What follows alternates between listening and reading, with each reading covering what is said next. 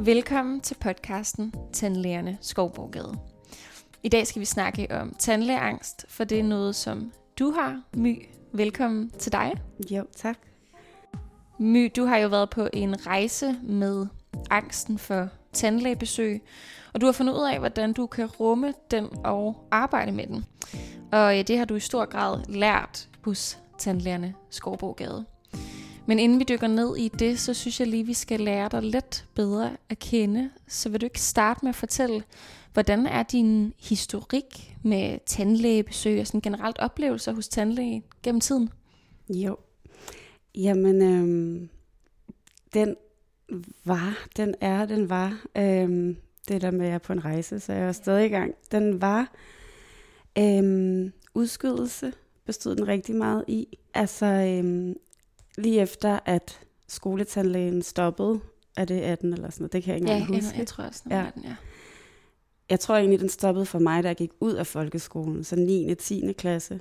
Og så har jeg bare udskudt, og ikke haft lyst, og øhm, så været måske hvert andet eller tredje år at er nød, fordi der er begyndt at være smerter, eller et eller andet, og noget jeg godt kunne mærke ikke var helt godt.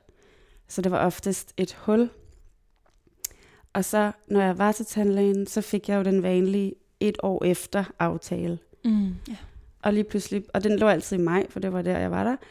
Så når det blev maj, og så fik den der, nu er det tid, så ringede jeg og aflyste den. Så var det jo fordi, det koster mange penge, og der var mange undskyldninger. Øhm, ja, og så var det der tit hvert andet eller tredje, og det var, når der var karies. Hvordan var det så at være ved din gamle tandlæge? Altså, hvordan mærkede du det i kroppen? Helt anspændt, og jeg lå og holdt det ud.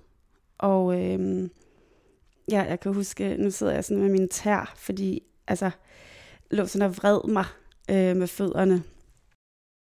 Ja, så selvom sådan, Nå, det er fint, og det er godt, og tak, og så videre ud af døren, så sådan, jeg kan mærke nu, at jeg har været vildt anspændt.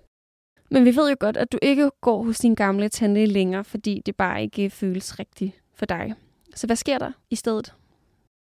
Jamen, så var det sådan, så begyndte jeg netop at få smerter igen, og i den øh, underkæbe der. Og øh, så var jeg inde og kigge på hjemmesiden Tandlægerne på Skovbogade, som jeg synes også var rigtig flot og tiltalende og rar. Sådan velkomne formuleringer og forklaringer. Øh, jeg kunne også godt lide, at deres prislister var transparente, øh, og hvorfor ting koster det, de koster. Det også har noget med at gøre med instrumenterne og så videre. Og det tænker jeg, det kunne være rart. Og fordi det også var lagt op til, at det sådan set faktisk bare er en samtale. Øhm, så, og der kunne jeg få tid, kan det allerede passe, at det var om fredagen, altså dagen efter, ah, så jeg okay. kunne få gjort noget ved, det havde jo faktisk smerter. Ja, selvfølgelig. Ja, så du tager dig hen dagen efter, og hvad er det så for en oplevelse, du har der? Jeg bliver velkommet i øh, receptionen, og øh, bliver vist ned til venteværelset, hvor faktisk der tager jeg et billede med det samme, fordi der står det her store træ inde i, øh, inde i bygningen, inde i venteværelset. Um, og der er flot, og der er lækkert, og jeg når ikke at sidde der så længe, før Jesper så kommer, tandlægen. Og jeg kommer ind øh, i et vanligt tandlægerum. Der er tandlægestol og alle instrumenter, men der er også en skammel, som jeg sætter mig på, og han sætter sig på sin stol. Og så siger han bare hej, og hvad kommer du med her i dag? Men så, øhm, så spørger han mig bare, hvordan har du det egentlig med at gå til tandlæge? Og så siger jeg, fint nok. Fint nok videre. Altså ja. sådan, kan mm. vi få gjort noget ved den her tand? Øh, Nå, men okay, har du nogen, har du nogen minder fra tandlæge, som ikke er rare? Og så siger jeg, ja, altså, men videre. men hvad, hvad var det for en øh, oplevelse, du har haft? Og der sidder en på nethinden, altså der er en, der har fulgt mig altid, siden jeg var otte, øh, i skoletandlægen. Og jeg havde et hul, og det skulle laves. Og jeg skreg, og jeg græd, og jeg blev holdt fast i tandlægestolen. Øj, øhm, ja, ja, virkelig. Og det der med, at man jo så har lært, eller det har jeg i hvert fald, okay, det er ubehageligt, der er intet, du kan gøre, du skal igennem det. Øhm, Så det snakker du med ham om, den her oplevelse? ja, Okay. jeg ja. fortæller den, og jeg fortæller den højt, og jeg tror ikke, at jeg har fortalt den før. Altså, jeg har, den har altid været med mig. Den var meget tydelig på nethinden, da han spurgte. Men jeg tror ikke, at jeg har delt den, og jeg har ikke tænkt over det som en voldsom oplevelse. Nej, og det er jo også sjældent, synes jeg, hos tandlægerne, man altså, har tid til at snakke med dem egentlig, ikke? Det har jeg aldrig oplevet. Nej.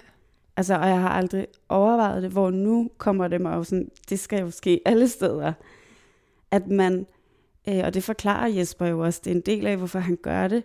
Du får lov til lige at sidde på en skammel først, eller en stol, øh, i stedet for at blive lagt op på tandlægestolen, hvor man jo ligger underlig akavet i forhold til den person, man taler til, så bliver man rammet ind af instrumenterne, og man bliver sådan lagt ned, så, og så skal man have en samtale der, det er jo akavet. Mm, og, og hvad gjorde det ved dig, da I sad og snakkede, og du ligesom ikke lå i den her stol? Jamen det gjorde jo, jeg var også utålmodig, fordi jeg havde smerter, og jeg heller ikke forstod helt situationen.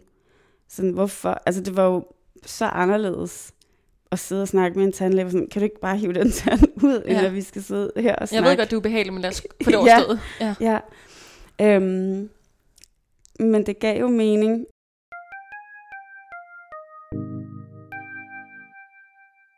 Så er jeg jo kommet i stolen. Øh, Altså i tandlægestolen. i tandlægestolen hos Ja. ja. Jesper på Skovbogade. Og han sørger for, at man kan ligge. Og han sørger for, nu gør jeg ikke noget, før jeg lige har hørt dig trække vejret to gange mindst. Og så giver du tegn med hånden, når du er klar. Okay. Så det der med, at man bliver ligesom bedt om, prøv lige at tage dig din tid, find lige din vejrtrækning, lig lige her.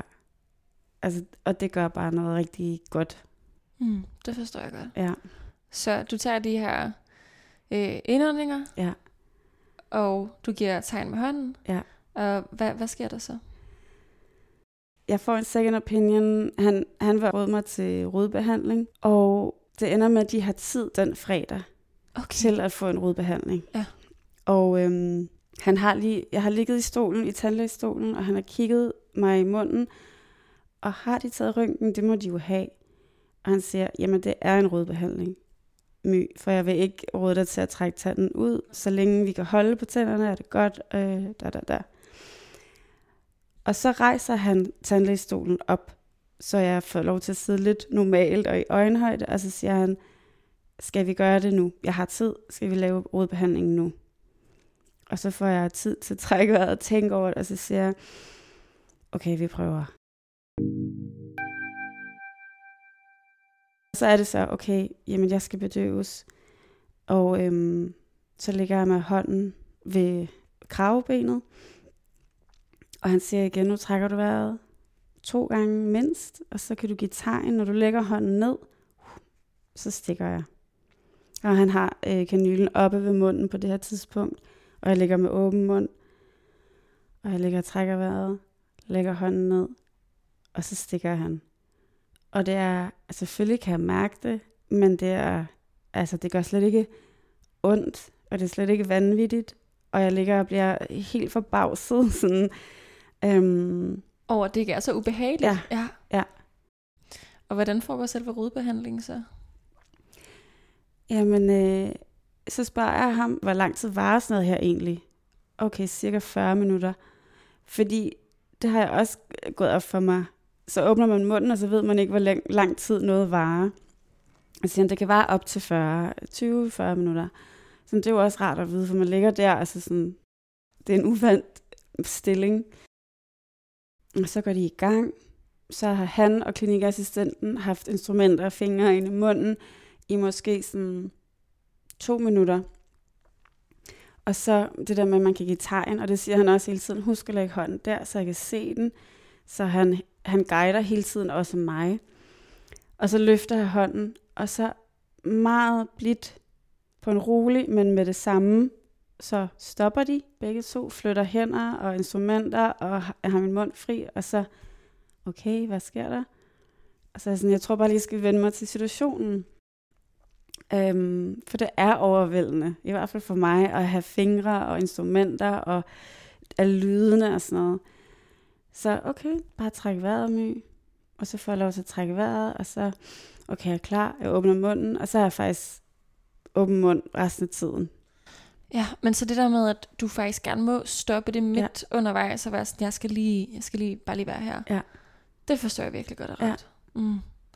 Så du bliver ligesom færdig, og det lyder til at være en okay oplevelse. Jamen, det var, jeg var helt høj af det. Ja. Altså, jeg synes, det var så spændende. Så er tandlægerne Skovbogade din nye faste tandlæge? Ja. Ja, dejligt. Det er de. Her til allersidst, inden vi skal til at runde af, så øh, vil jeg høre, om du måske har et råd til andre, der altså, har været i en lignende situation som dig, og aldrig rigtig helt har forstået, at det måske var tandlægeangst, men bare har skubbet de der tider langt ud og ikke kunne lide dem, og synes, det var vildt ubehageligt. Hvordan, ja. hvordan kommer man derhen til, hvor du er nu, hvor du, oh, det er faktisk okay at gå til tandlæge? Altså for mig var det jo et held. Altså det var næsten rent tilfælde, at jeg fandt dem, eller at jeg skulle lede efter det. Og så det råd, jeg vil give, det er, at det må gerne være anderledes. Det skal ikke være, at man skal anstrenge sig, og øh, hvis man mærker efter, om man spænder op, når man er på vej. Det der med sådan, jeg gjorde mig kampklar. Øh, ja, hvis man prøver at lægge mærke til de små ting, gør man det, så kan det godt være, at, at der er noget med tandlæger, man ikke bryder sig om, som ikke bare er, at Nå, men det behøver ikke at være en ubehagelig oplevelse. Nej, det skal føles rigtigt. Ja. ja. Det lyder i hvert fald til at være en rigtig øh, sådan, fin rejse, du er på. Mm-hmm. Og øh, tak for at dele den. Tak selv. Hvis man lytter med og har det ligesom dig, My, så kan man jo altid kontakte tandlægerne Skovbrogade for at få vejledning og eventuelt bestille en tid. Det har i hvert fald hjulpet dig, My, så tusind tak for at komme ind og dele din historie.